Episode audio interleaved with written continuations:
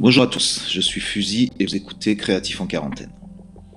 Le but de ce podcast est de rencontrer des créatifs de tout horizon et de discuter de leur quotidien durant le confinement dû au coronavirus. C'est aussi un moyen de découvrir des nouveaux talents et des parcours à part. Aujourd'hui, je discute avec André, l'entrepreneur, l'artiste, mais aussi le vandale. Il nous parle de son passé dans les rues de Paris, de sa vision du graffiti, de la nuit et des rencontres qui l'ont construit. Je vous souhaite une bonne écoute.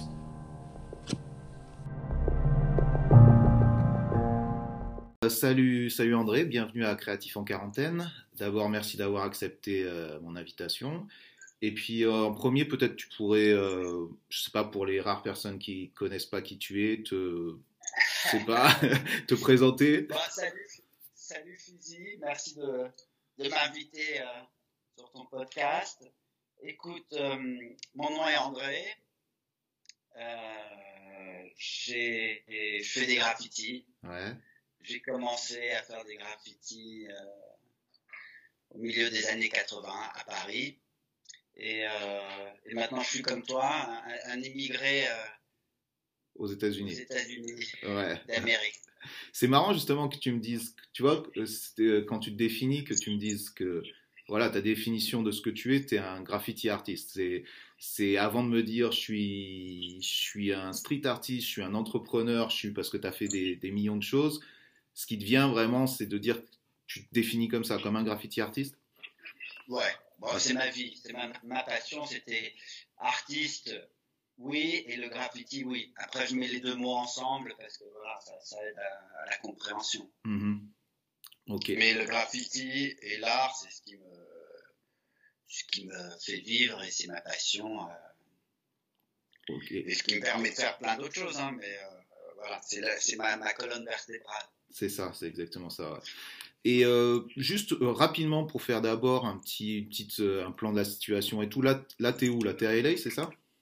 Alors, je suis à LA, confiné dans un petit appartement maison qu'un copain m'a prêté. D'accord. Mais voilà, j'ai de la chance, j'ai un petit backyard avec un petit barbecue et écoute, j'ai des plantes autour.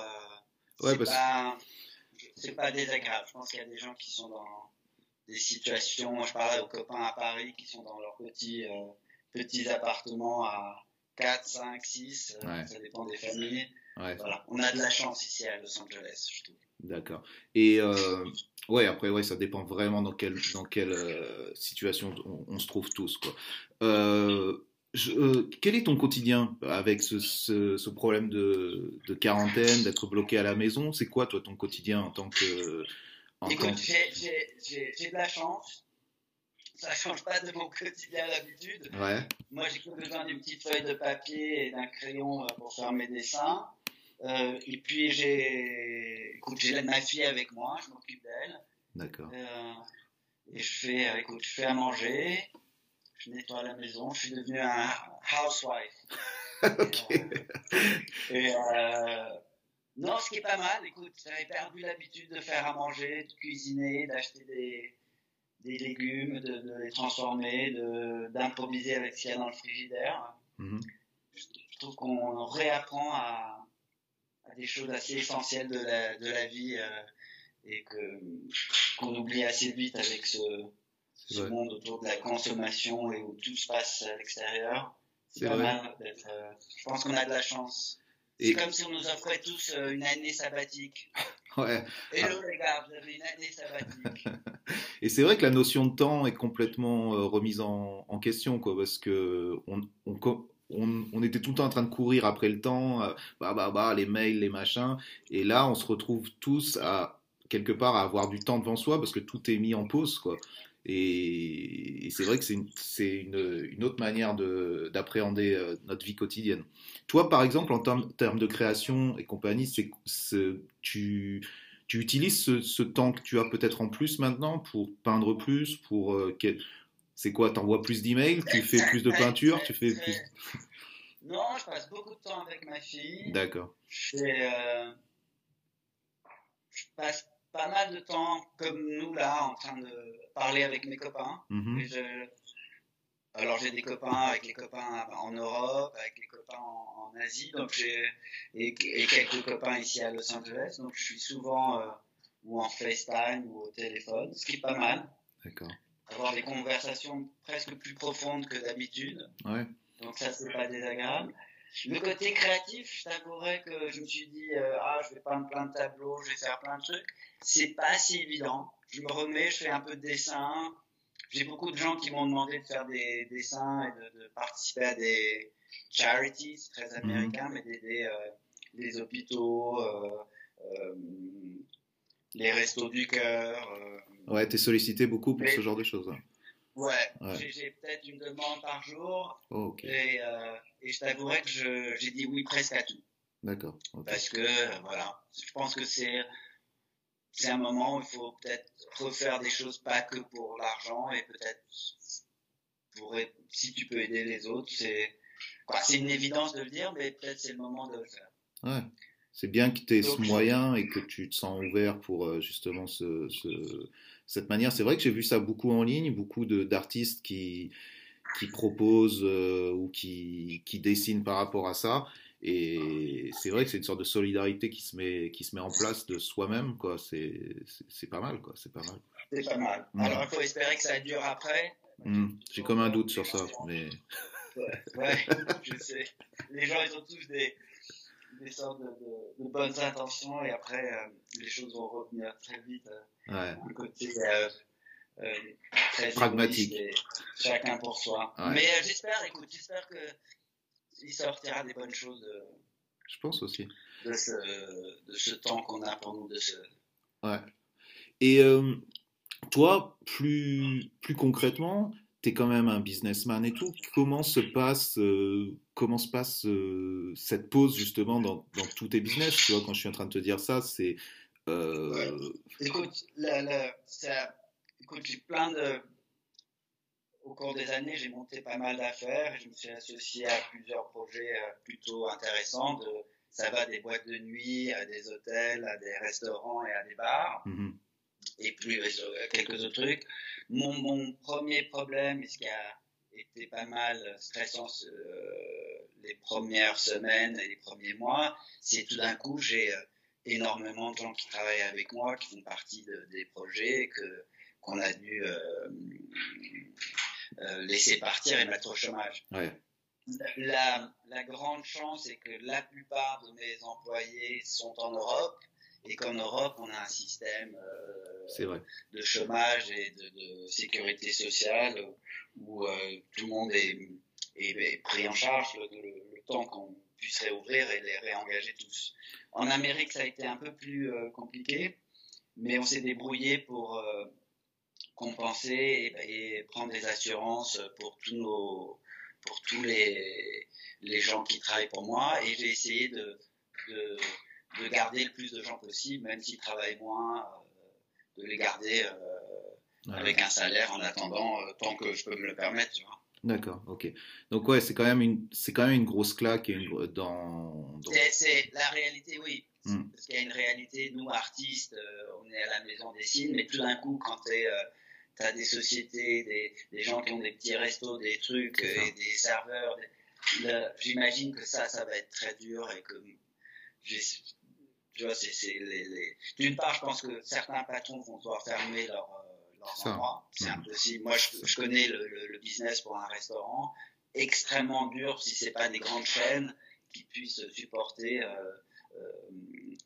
une fermeture comme ça, un stop dans ta production. 3 mois. Donc, ça veut dire qu'eux vont perdre leur boulot et leur affaire, tout leur investissement. Souvent, c'est des projets c'est des longs projets, des fois des projets d'une vie et je pense aussi que tous les employés ont perdu du boulot et je suis pas sûr que quand les choses reprennent beaucoup de restaurants puissent réouvrir, donc il y a beaucoup de gens qui risquent de pas avoir de boulot je pense c'est assez dramatique.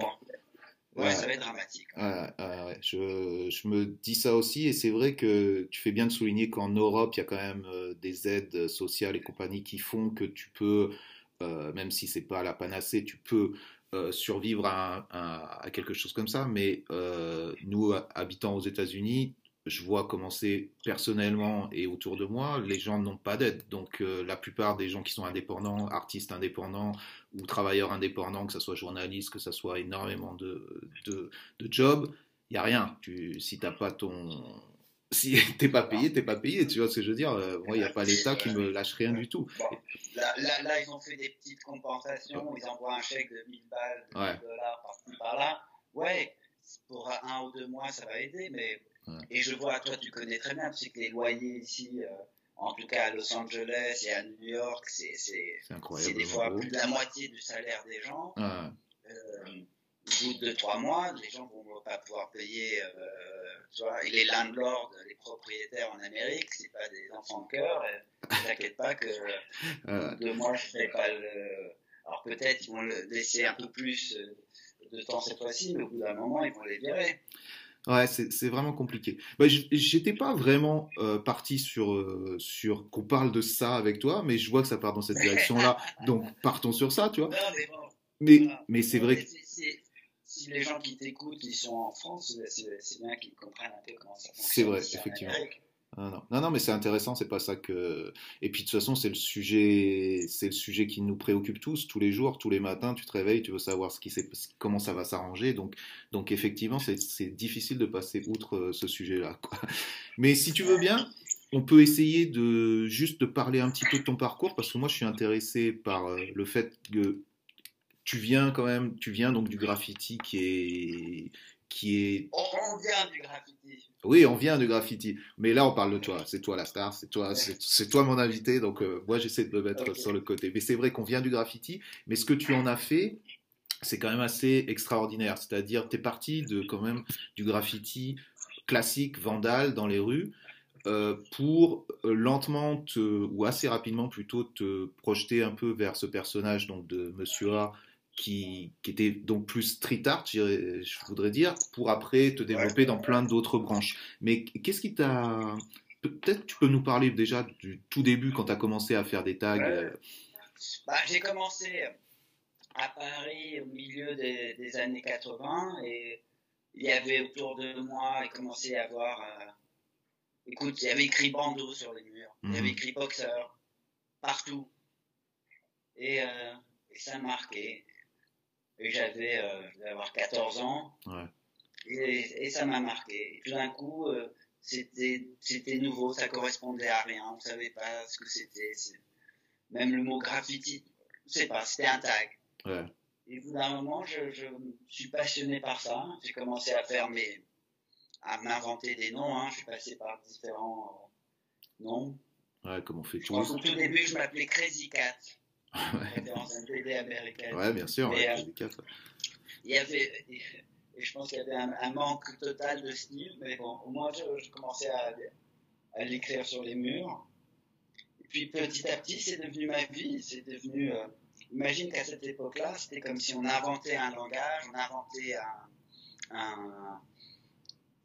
une manière de faire, on inventait un style, on inventait un peu une manière de s'habiller. Bien sûr, on avait quelques références par-ci, par-là, mais tu vois, il n'y avait aucun magazine, il y avait... C'est ça qui est important de souligner. Il n'y avait rien, mais même la musique hip-hop, ça ne passait pas à la radio, il n'y avait aucun fanzine, il n'y avait rien. Donc c'était un peu de bouche à oreille. Si tu avais la chance de tomber sur un autre mec qui avait fait ça, ou qui avait lui-même été aux États-Unis, ou qui avait fait quelques photos, qui avait créé un petit album de photos, voilà comment tu découvrais le graffiti et ce monde-là.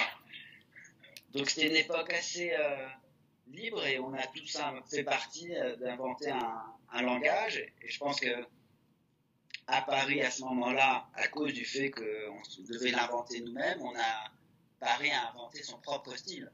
C'est sûr, tout à fait. Et c'est vrai, justement, je voyais, toi, ton style, tu vois, par exemple, là, tu avais posté dernièrement une vidéo où on te voit peindre avec...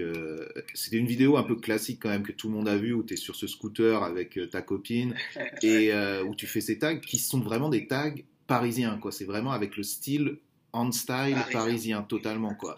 Et c'est ça qui me fait... qui m'intéresse de savoir comment tu as réussi à passer quelle était la transition entre ces tags super parisiens, super hardcore, tu vois, peu importe ce qu'on peut dire, tu vois, A, ouais, bah, simple, mais avec du style, avec ce style vraiment, voilà, qu'il faut connaître, qu'il faut maîtriser, tu vois. Et de passer à ça, de ça à Monsieur A, tu vois ce que je veux dire, ce sorte de glissement, comment il s'est opéré? Bah, toujours adoré dessiner, j'adorais écrire mon nom.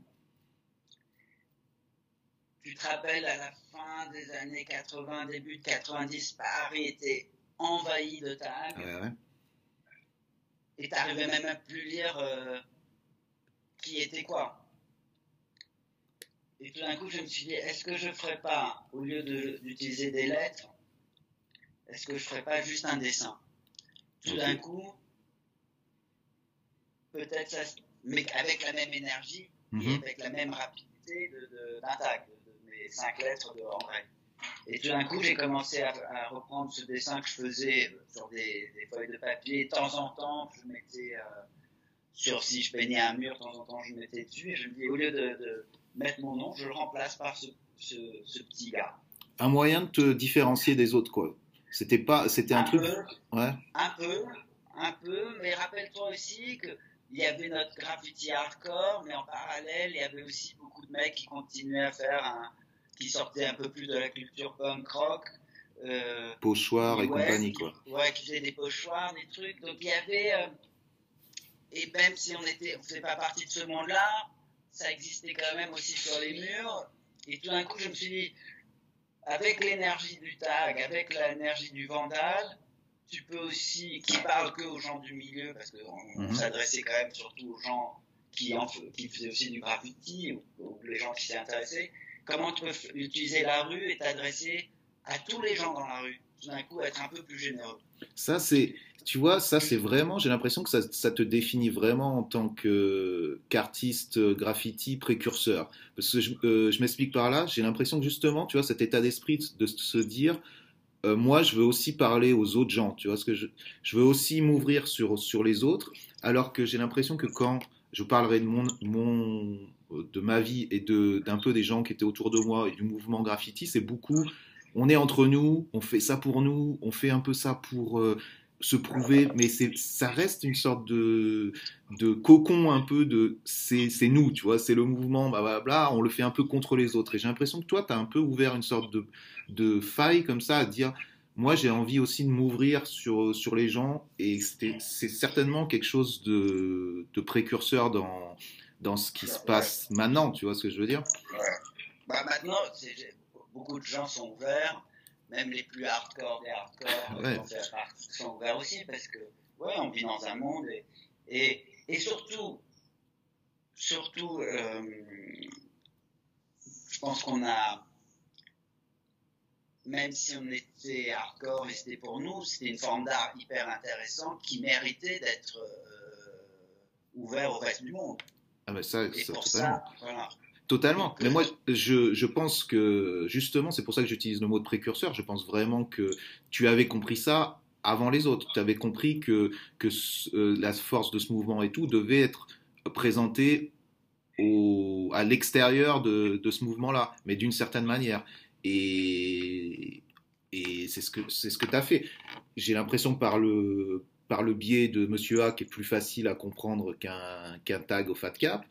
Mais ouais, ouais. En fait, c'était l'idée de Monsieur A. Tout d'un coup, je savais que c'était plus simple à comprendre.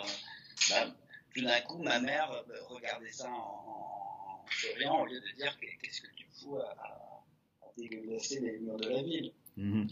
Et après, où t'as amené ce Monsieur A? Donc, c'est vrai que les gonzesses aussi appréciaient plus. Et ça, c'est assez motivant quand les gonzesses commencent à kiffer ce que tu fais. Tu sais que c'est un bon moteur pour ça te poussait, ça? Ça te poussait comme... ouais. C'est une motivation. Bah, ouais. L'amour et les films ont toujours été une grosse source de motivation. D'accord. Dans les choses que je fais. Hein. Parce que le graffiti, c'est quand même cet ego, tu vois, se mettre en avant et tout. Toi, tu ressens ce besoin de se mettre, tu ressens ce besoin-là et ce lien entre le graffiti et cet ego surdimensionné. Est-ce que toi, t'es comme ça dans ta vie de tous les jours? Bon, j'imagine que ça a évolué, mais est-ce que ça, pour toi, ça avait de l'importance aussi au début? Ouais, bah, tu sais très bien que quand on a tous grandi un peu dans des milieux défavorisés, moi j'étais un émigré en France, on habitait dans le 13e, voilà, dans des trucs HLM, etc., différents endroits à différents moments de notre vie, on a vachement déménagé. Mmh. Ma mère et moi et mon frère avec rien. Donc on a vachement, tout d'un coup, en faisant du graffiti, d'une part j'avais une identité et d'une part j'existais. Ouais, c'était au-delà de l'ego, c'était juste de dire, vous pensez que je suis personne, mais non, c'est pas vrai, je suis quelqu'un. Et je pense que beaucoup de gamins, c'est quelque chose qui nous a fait, et encore aujourd'hui, qui nous permet d'exister. Et pas genre, toi, André, petit portugais, immigré, d'ailleurs on va te mettre en option CAP Banque-Tôle, CAP de plomberie, de maçonnerie, parce que toi, portugais, vous êtes moins ça. Et j'aurais dit non, fuck you. J'attends pas que tu me donnes la permission de faire quoi que ce soit. Tu me donnes pas la permission de peindre ton mur, mais je vais le peindre. Tu me donnes pas la permission de faire ça, je vais le prendre. Je pense que ça m'a aidé, et ça nous a aidé d'être de cette manière un peu dérévoltée et dans l'illégalité, d'avoir le courage de faire des choses là où on t'attend pas. Ah ouais. Et prendre confiance en ses possibilités et aussi, ouais, et aussi ce sentiment de tu peux le faire, quoi. Tu peux le faire par toi-même, tu as besoin de personne. Donc, il y a de l'ego, bien sûr. C'est toujours très dangereux d'avoir trop d'ego, mais il y a un peu ce côté aussi, on est vous nous prenez pour des vauriens, mais on n'est pas des vauriens, on est des mecs intelligents et on sait faire des choses et on a des choses à proposer. Et ouais, juste en plaçant ton nom sur un mur, tu sais très bien que c'est une forme au-delà de l'ego, c'est aussi une forme j'existe. C'est vrai. Si tu n'avais pas fait du graffiti, tu penses que tu n'en serais pas où tu en es maintenant en tant qu'entrepreneur, en tant que ce que tu as fait dans ta vie? Ouais.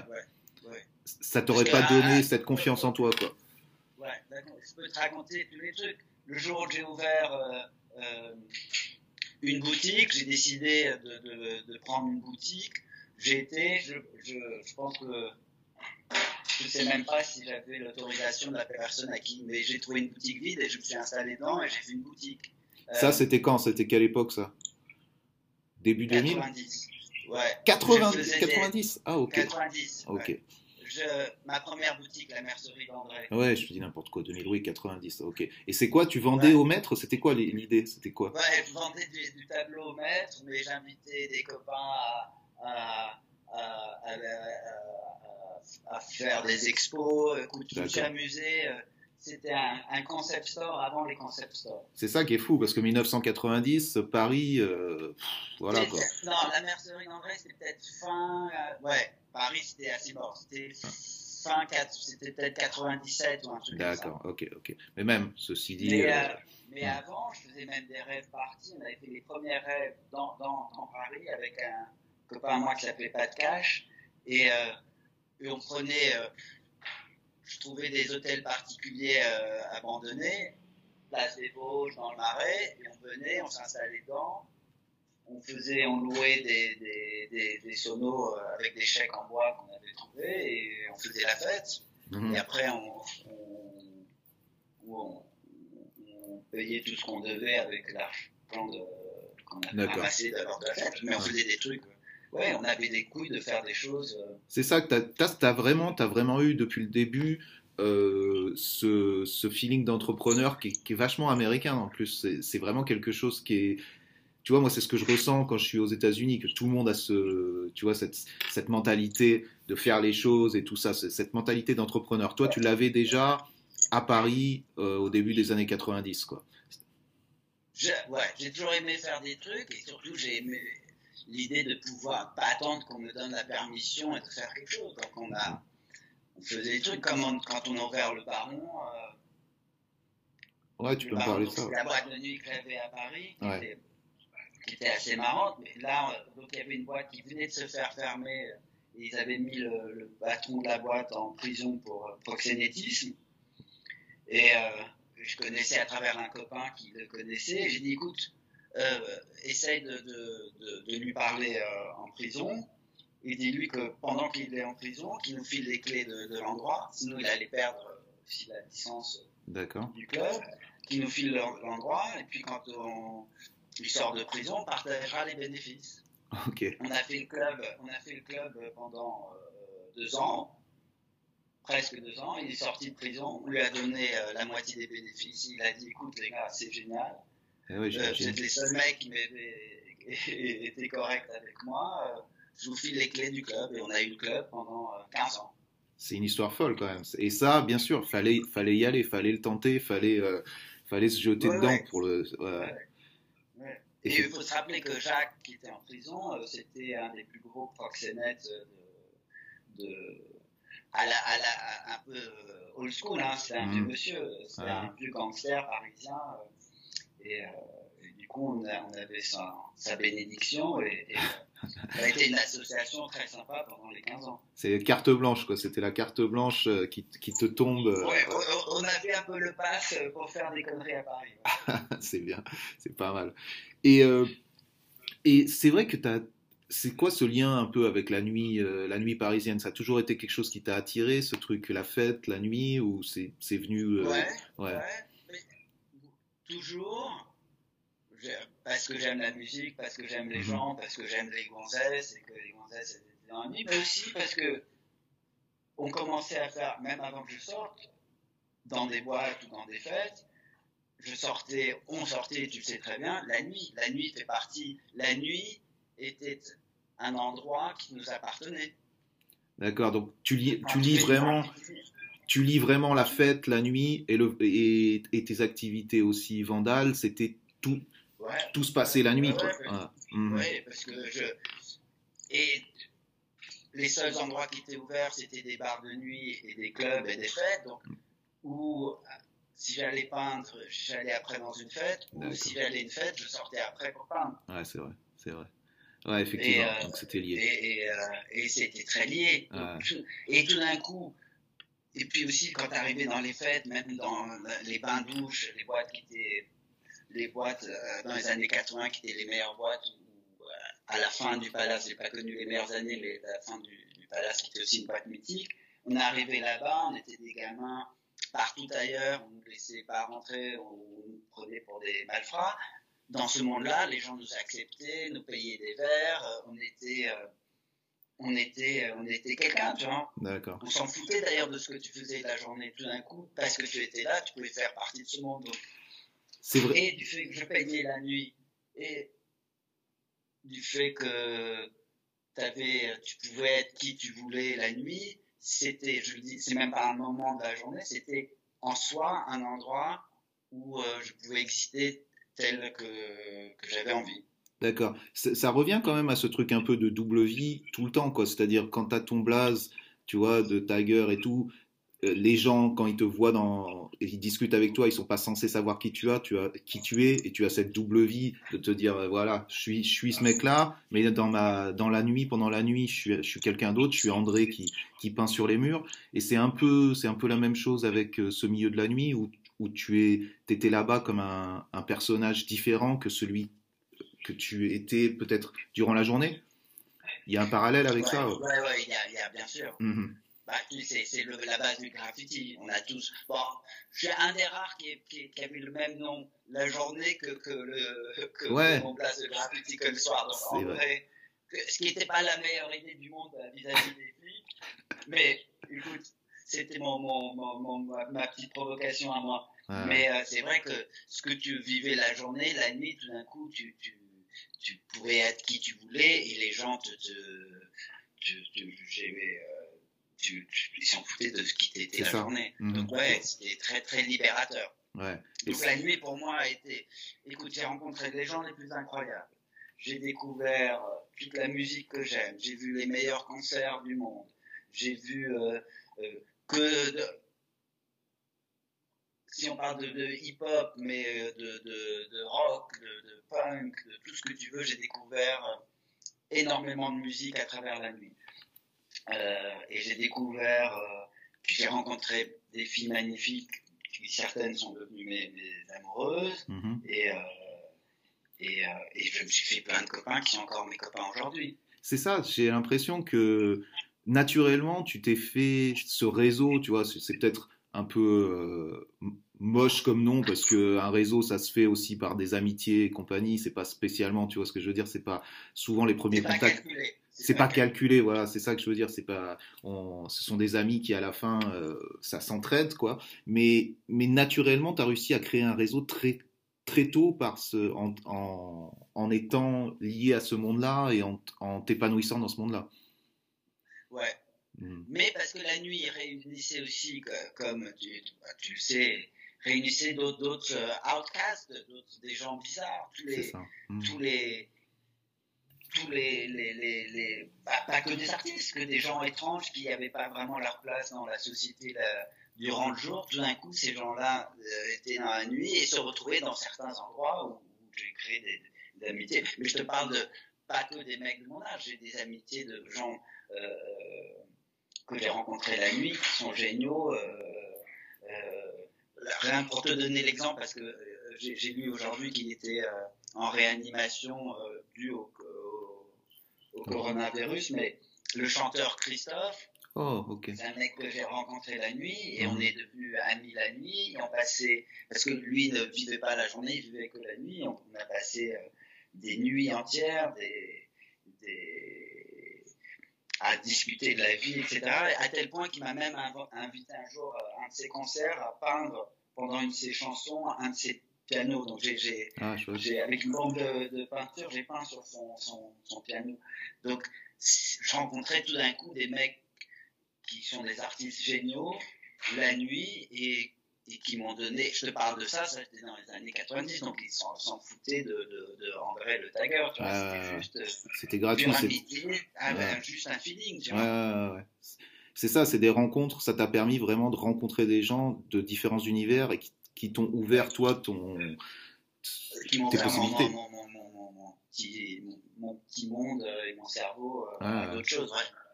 C'est mon école. C'est ça que ce qui est important quand même, de se dire que effectivement les rencontres, l'ouverture d'esprit, ça t'amène des trucs. C'est ballot de dire ça, et c'est moi je me sens bien placé pour le dire, parce que j'ai été très très longtemps enfermé dans une sorte de un peu de tout le monde est nul, je suis contre tout le monde, tu vois ce que je veux dire, une sorte de rébellion. Et je vais pas te cacher que André, en tant que personnage André, c'était quelqu'un que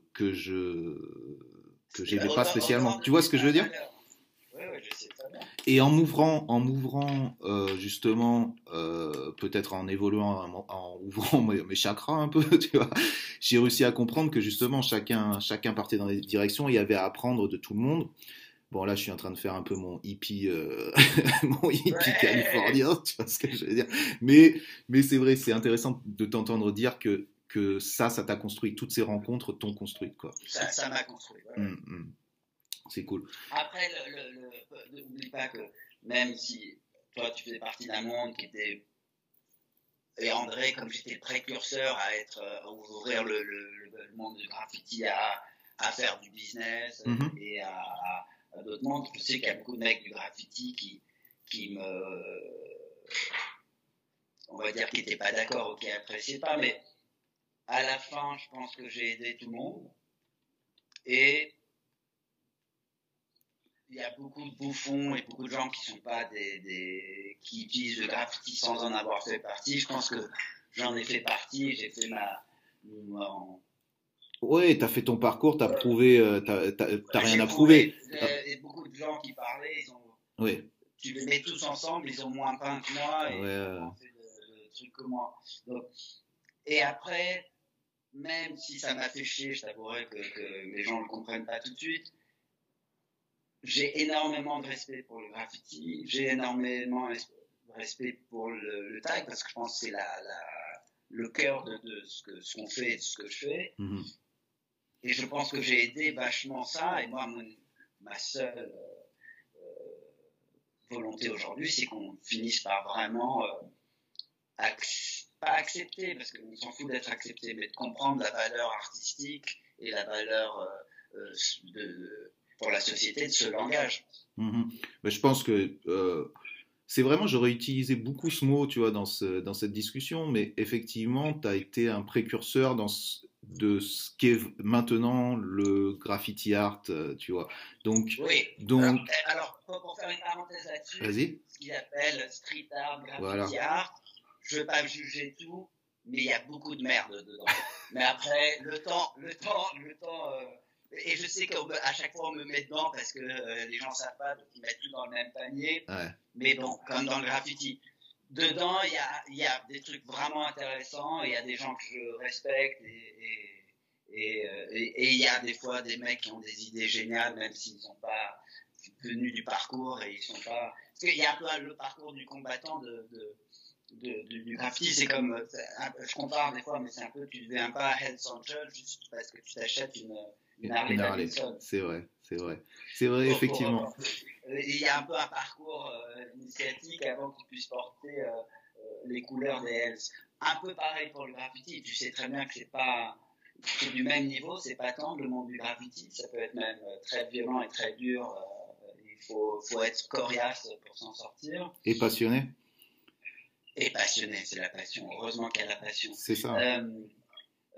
Parce qu'on fait ni pour en tout cas, maintenant ça a changé, mais pendant longtemps, tu fais ni pour l'argent, ni pour la gloire, parce que tout le monde te crachait dessus, les flics t'arrêtaient, te mettaient en prison, tu tombais sur d'autres bandes de taggers, tu étais sûr une fois sur deux de devoir passer par des embrouilles, et donc c'était des problèmes à tous les niveaux. Donc c'était, il fallait énormément de passion pour faire du graffiti. Ouais, et c'est vrai que c'est pour ça, je pense que, tu vois, j'avais une discussion avec A1 hier, et donc on parlait justement de tout ça, et c'est vrai qu'avec des parcours totalement différents, vous vous retrouvez sur des choses simples, c'est-à-dire endurer entre guillemets tout ça, les nuits blanches, les gardes à vue, les bagarres, les autres qui te crachent dessus et tout ça, il faut avoir la passion, c'est juste ça qui te guide jusqu'au bout. Et j'ai l'impression qu'aujourd'hui que les personnes qui... Pour faire une parenthèse avec Ewan, on se connaît un petit peu, mais c'est sa raison, c'est deux parcours différents. Il y a un truc que, quand je l'ai rencontré, qui m'a impressionné, c'est un mec très intelligent. Oui, c'est pour ça que je voulais lui donner aussi la parole pour casser un peu les images. Non, mais donc, et je pense que les gens intelligents, au-delà de la passion, etc., mais c'est un mec intelligent, c'est pour ça qu'il est là et qu'il a réussi à réunir autant de gens autour de lui et à transmettre cette passion. Mais l'intelligence plus la passion, c'est très important. Ouais. Et entre toi et moi, je pense qu'il est très ouvert d'esprit. Oui, maintenant il est ouvert d'esprit, bien entendu. Ouais. Et maintenant il a réussi à ouvrir ses chakras, un peu comme beaucoup de gens. Pareil, on vient d'endroits, j'imagine, chacun de différents, mais on vient d'endroits pas faciles, et c'est vrai que de s'ouvrir au monde, c'est pas toujours donné à nous tout de suite. C'est vrai, c'est une sorte de protection que tu as.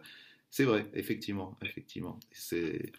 Il faut réussir à le faire. En tout cas, c'est une bonne chose. Dans le genre, rien à voir avec Ewa, mais c'est un autre copain à moi, mais bien hardcore, et qui avait créé à New York les Irak. Ok. Mm-hmm. Le crew Irak. Ouais. Earsnot.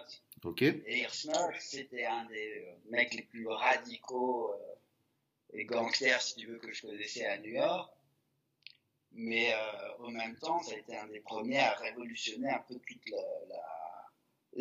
l'idée même du tagger. Ça, ce qui a été assez bien, tu peux parler de ça, parce que c'est vrai que pour les gens qui ne connaissent pas, c'est lui qui disait « Ok, I'm gay and I fuck you in your neighborhood ». C'est ça, donc c'était hyper radical, mais c'était un des mecs les plus radicaux, les plus purs dans la manière de faire des tags, d'être un vandale, et son crew avait le plus de style, et ils ont vraiment couvert New York de toutes les rues, de toutes les lettres, de tous les numéros. Et en même temps, c'était ce gros black gay qui disait « Fuck you, I'm gay ». Ouais. Yeah. Et d'ailleurs, une ou deux fois, il venait, il y a des coups qui ont essayé de l'embrouiller, il les prenait à plusieurs, il les cassait en morceaux, et il disait « Retourne voir ton crew et dis-leur que tu t'es fait défoncer par une pédale. » Ouais, c'est assumer les choses et c'est casser aussi les règles, parce que c'est vrai que les règles de la rue, du graffiti sont assez... et toi, dans ton style, tu as cassé aussi les règles. Quand je vois, il y a quelque chose, moi, qui me marque et qui est resté dans tes trucs, c'est aussi d'utiliser, par exemple, le rose. Utiliser le rose comme peinture dans la rue, c'est tu vois, maintenant tout le monde va le faire. Tu vois. Tout le monde adore le rose. C'est génial, maintenant c'est génial. Tu vois, une fois qu'il y en a 1 million qui l'ont fait, c'est génial. Mais quand tu es le premier à le faire dans les rues de Paris, que tous les gueutas sont rouges ou noirs, il faut quand même sortir ses couilles, entre guillemets, quoi. Bah, deux raisons pour le rose. D'une part, parce que personne l'utilisait. Donc, dans tous les racks, au BHV et ailleurs, il restait toujours du rose. Pas mal. Ils avaient tapé le noir et le chrome. Le rouge. Donc, il y avait toujours plein de roses. Donc, c'était plus facile à taper.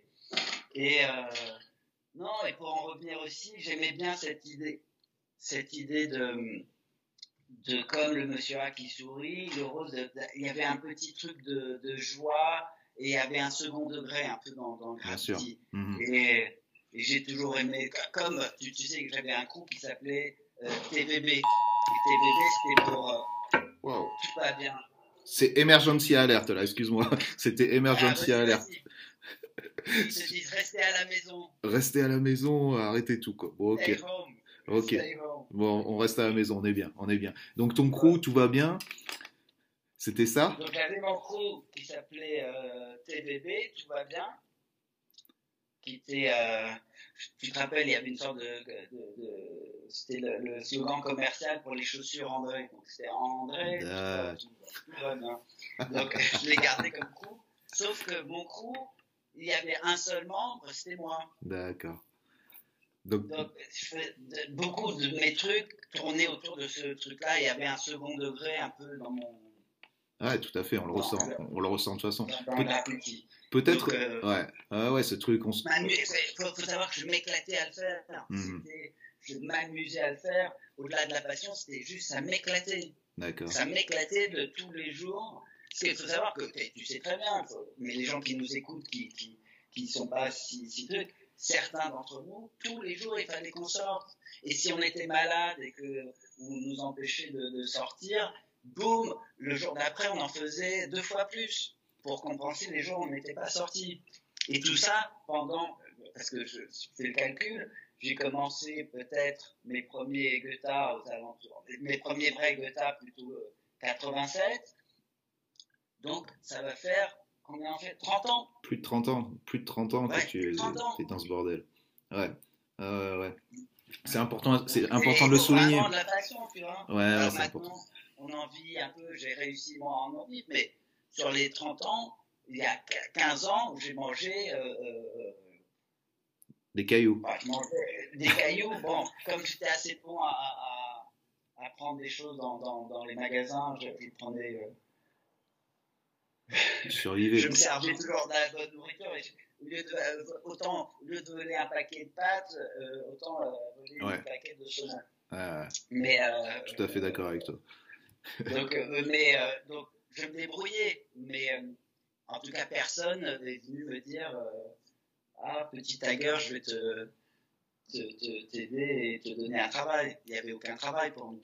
T'es allé la chercher, quoi, ta réussite. T'es allé la chercher. C'est là où le côté entrepreneur, c'était à moi de prendre les devants et créer nos opportunités. Tu vois. Mais j'ai l'impression que t'étais aussi... T'as eu ce truc de marketing aussi très tôt, quoi. Cette idée du marketing, je te dis, moi, ce qui me vient à l'esprit, tu vois. Avant les autres, tu as commencé à faire une sorte de personnage, qui est devenu... voilà, tout le street art s'est basé sur ça, sur plus une image qu'un tag. Ensuite, tu avais ce truc de couleur. Toutes les marques te diront que voilà, si tu as une couleur qui est à toi, c'est le top. Derrière, tu as eu ces trucs où tu t'es mis dans certains emplacements. Je te parle quand par exemple, tu t'es focalisé sur toutes les boîtes postales.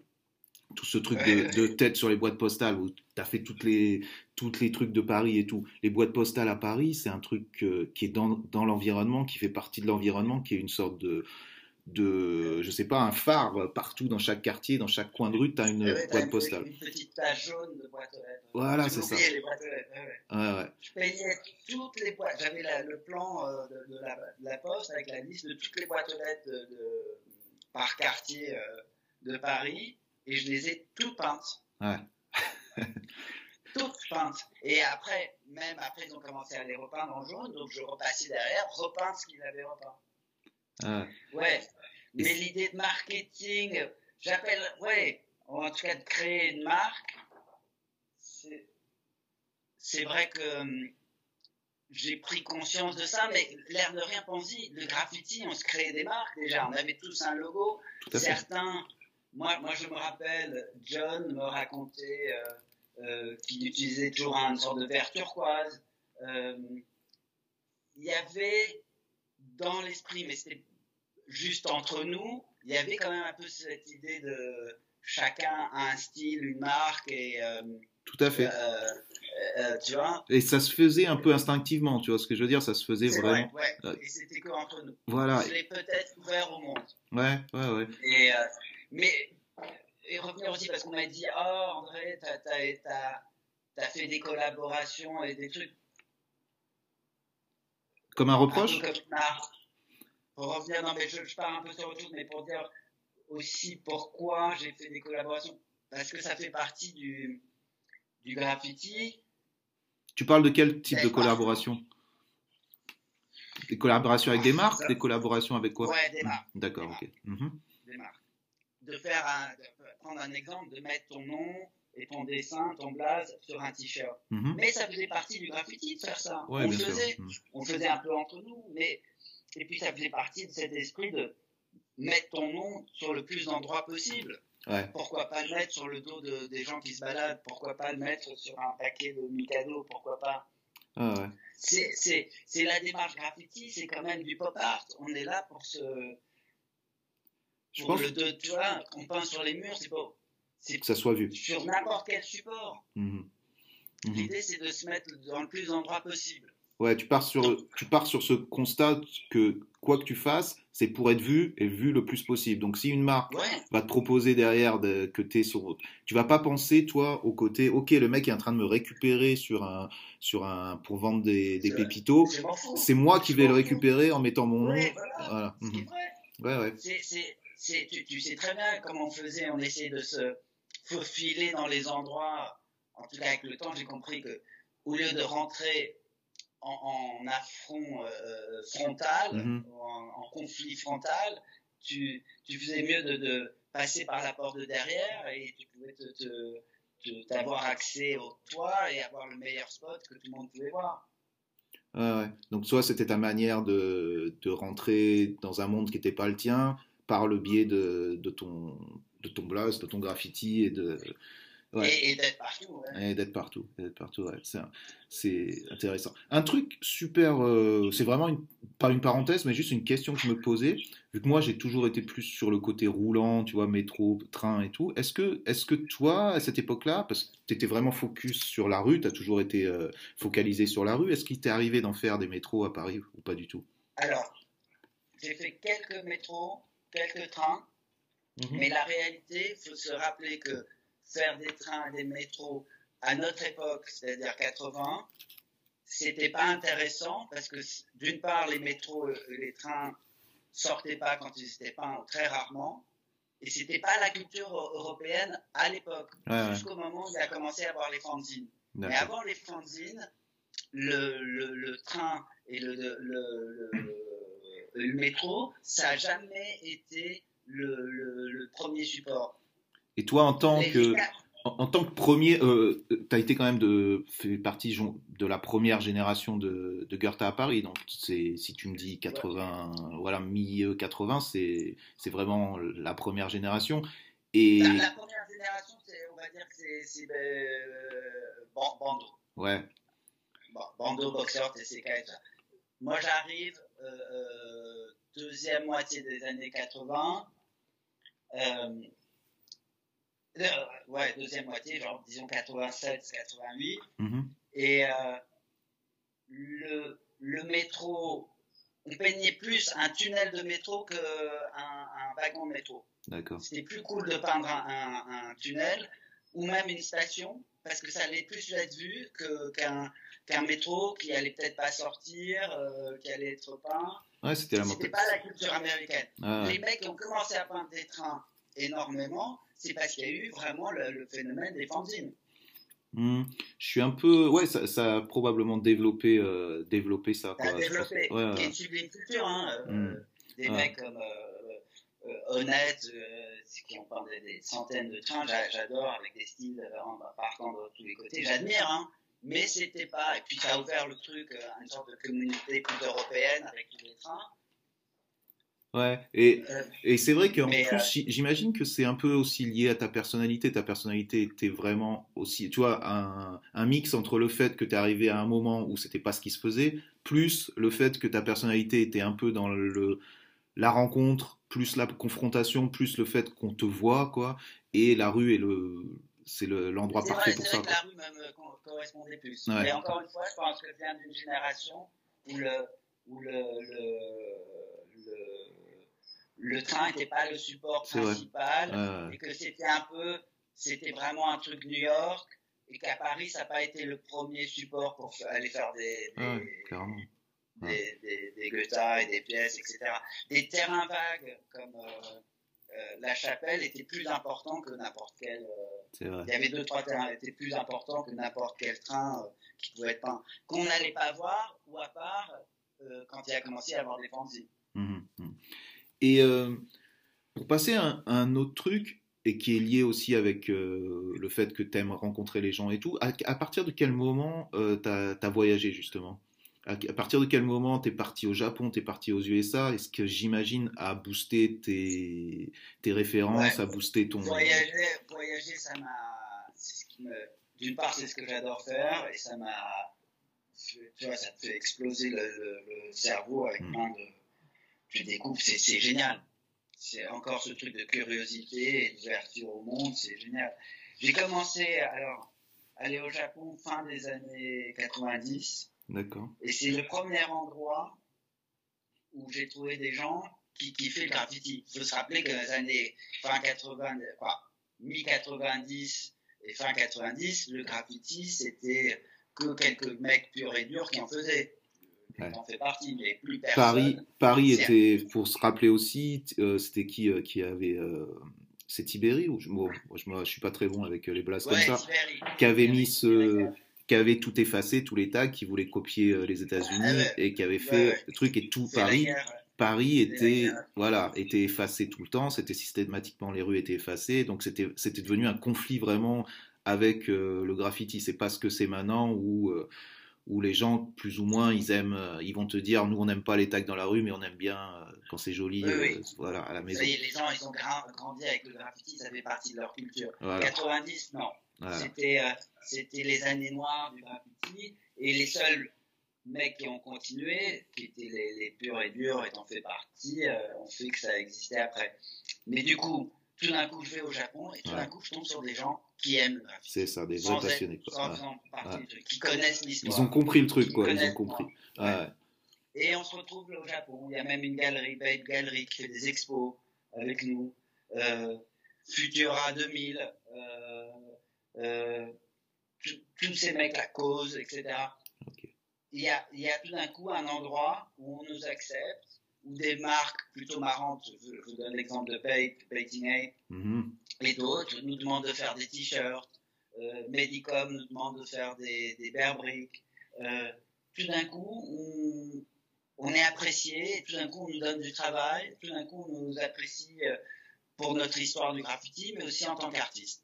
Ouais, donc ça a été une grande chance, une grande ouverture d'esprit, et je pense que ça a sauvé beaucoup de mecs du graffiti, dont Futura te dira pareil, et Cause a commencé sa carrière là, si tu veux, sa carrière là-bas, et même moi quelque part ça m'a ouvert des portes.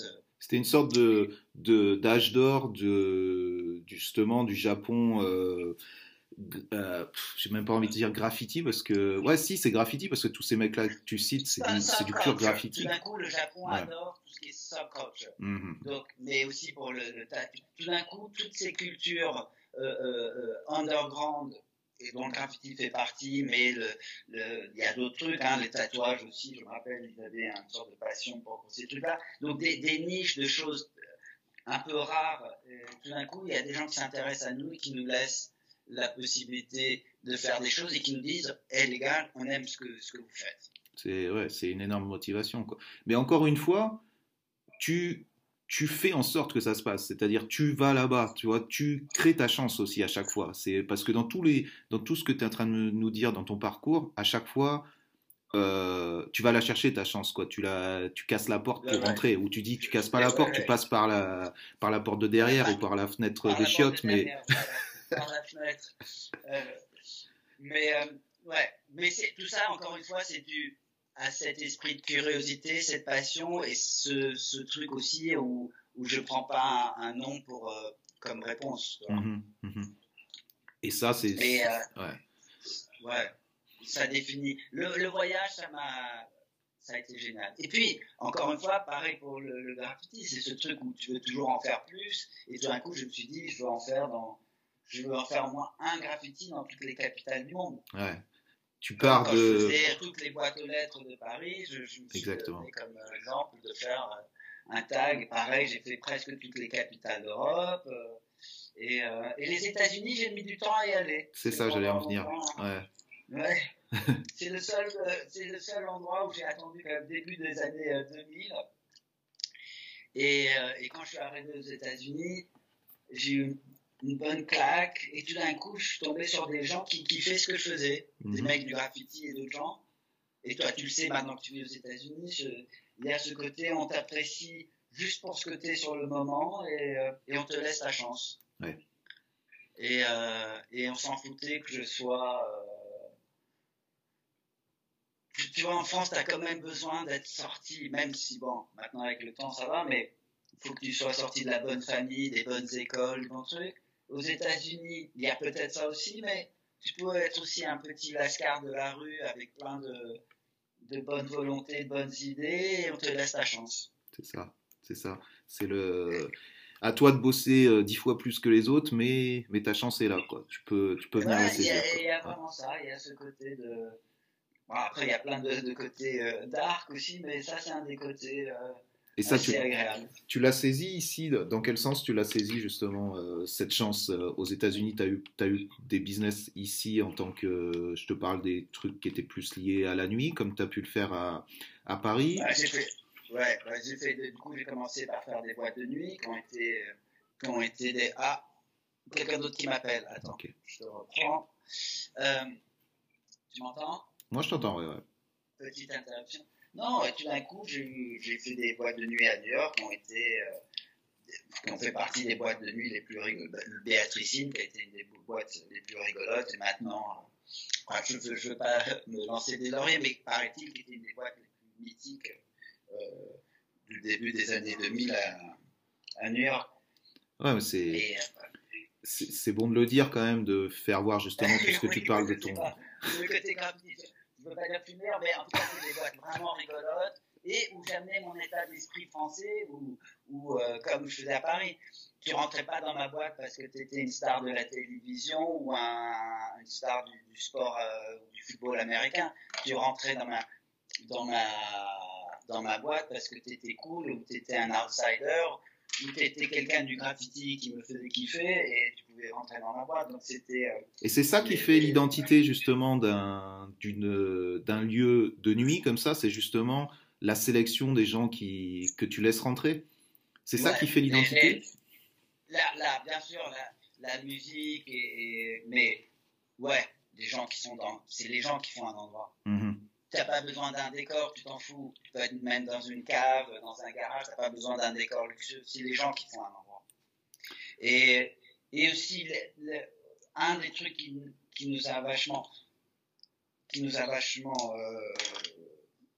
a fait l'identité de mes boîtes de nuit, de nos boîtes de nuit, parce que je l'ai fait pas tout seul, mais avec des copains, c'était vraiment qu'on n'était pas guidé par la soif de faire du business et de vendre des bouteilles de champagne, et d'être à un endroit cool, d'être avec les gens qu'on aimait. C'est ça, et ça reste toujours lié à la passion, parce que tu peux pas faire ça si t'es pas passionné par ce que tu fais. Bon, il y a des mecs qui le font par la passion du fric, hein. Nous, on était passionnés par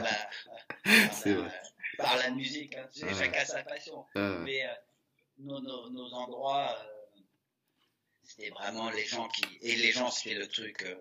Et les gonzesses. Tu reviens souvent à ce thème-là, j'ai remarqué. Ouais, j'ai toujours bien aimé les... Ok. Il y a un truc aussi, là, tu as quel âge là maintenant, si c'est pas indiscret? Je vais sur mes 50 ans. Tu vas sur tes 50 ans, tu vas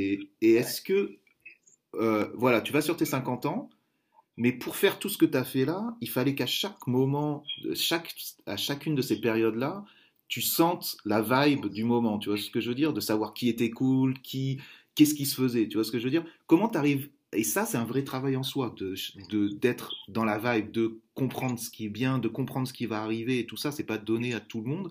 Comment à 50 pavons t'arrives à garder, tu vois, cette vibe-là? 47. 47, c'est pas pareil. Ouais, c'est pas pareil. Mais j'aime bien dire que 5 ans parce que ça arrive à toute vitesse. Ouais, tu te prépares, quoi. On peut appeler le mot cool, c'est vrai que c'est cool, mais ce qui m'intéressait, c'était des choses non commerciales. Qui m'intéressent. Alors, je t'avouerai, peut-être ça vient de ma mère. Ma mère est assez marrante. Tu l'as pas connue, mais ma mère est assez marrante et assez excentrique. Et elle m'a toujours donné ce goût pour les choses pas commerciales. D'accord. Et toute ma vie, ce qui m'intéresse, c'est pas forcément les choses commerciales. Donc, je m'intéresse à l'underground. Et l'underground en soi, si tu veux, c'est cool. Ouais. Des gens qui font des choses par passion et pas pour le business et pour la gloire commerciale et pour plaire à tout le monde, sont intéressants. Alors, c'est pas toujours bien, mais sont intéressants. Donc, dans l'art, dans la musique, dans les gens, voilà, les gens qui font des choses par passion, bizarre, et pas pour plaire à tout le monde, m'intéressaient plus que le mec du top 50 ou mais tu te rends compte sur TF1. Tu te rends compte que ça... Tu vois, toi, tu le dis naturellement et tout, il faut se mettre dans une sorte de certain état d'esprit pour pouvoir être ouvert à tout ce genre de choses, tu vois ce que je veux dire. Mais par exemple, tu le dis naturellement et tu vas me dire, ok, j'ai pas besoin de me forcer à savoir qu'est-ce qui est cool aujourd'hui, mais tu te rends compte que des marques ou quoi payent des millions à certaines personnes pour justement savoir ce qui va être cool demain, tu vois ce que je veux dire. Donc, ce rapport à l'underground que tu entretiens, tu me dis qu'il se fait naturellement. C'est juste parce que tu les côtoies, parce que tu as l'ouverture d'esprit, c'est ça? Je pense que l'ouverture d'esprit, il faut le garder. Tu peux très vite t'enfermer. Et l'ouverture d'esprit, c'est très important.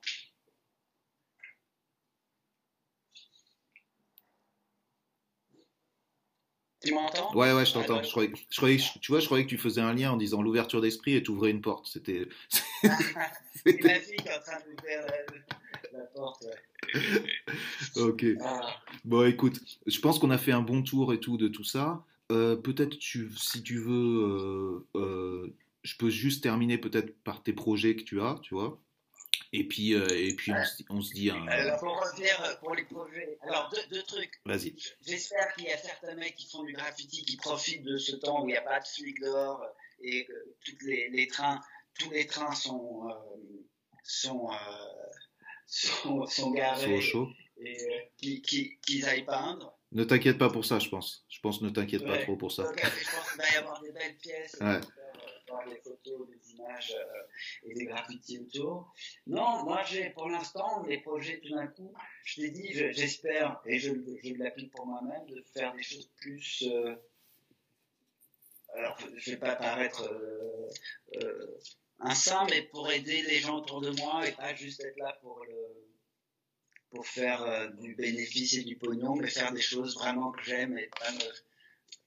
Ouais, ça t'a vraiment marqué dans ce sens-là. Là, tu sens vraiment que. C'est toujours dernièrement, avec l'âge adulte, c'est fini de courir après des choses qu'il faut et de te faire chier avec des choses qui te plaisent pas. Tu fais des choses parce que tu as envie de les faire. Donc, ça, déjà, ça a été ma philosophie depuis assez longtemps.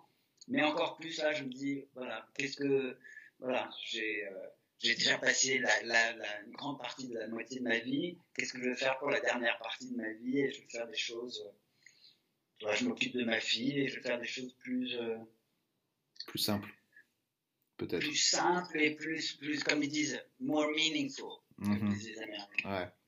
Donc, voilà. Pas seulement pour le genre, quoi. C'est ça, en gros, ce qu'ils veulent dire par là. C'est ça. Ouais, ça, c'est la traduction. Donc, je pense que cet entretien arrive à sa fin. Il y a eu énormément de choses intéressantes dont on a parlé.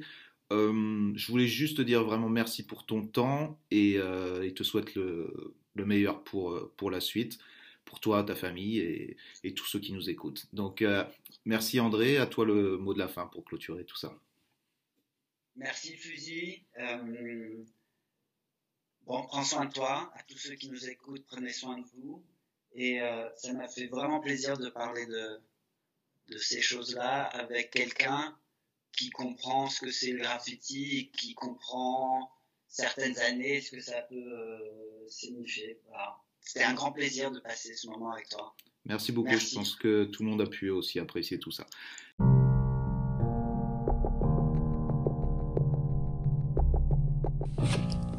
Donc c'était l'épisode numéro 4 de Créatifs en Quarantaine avec André. J'espère que vous avez apprécié. Je pense qu'on est parti dans pas mal de sujets et qu'André a joué le jeu. Donc pour vendredi prochain, ça sera un spécial MMA. Donc je m'explique, c'est sûr que on n'est pas dans le créatif vraiment comme vous pourrez l'entendre habituellement. Mais je pense que mon invité pourra développer ce côté-là et peut-être apprendre pas mal de choses et éclairer les lanternes de pas mal de personnes par rapport à ce qu'est donc le combat libre.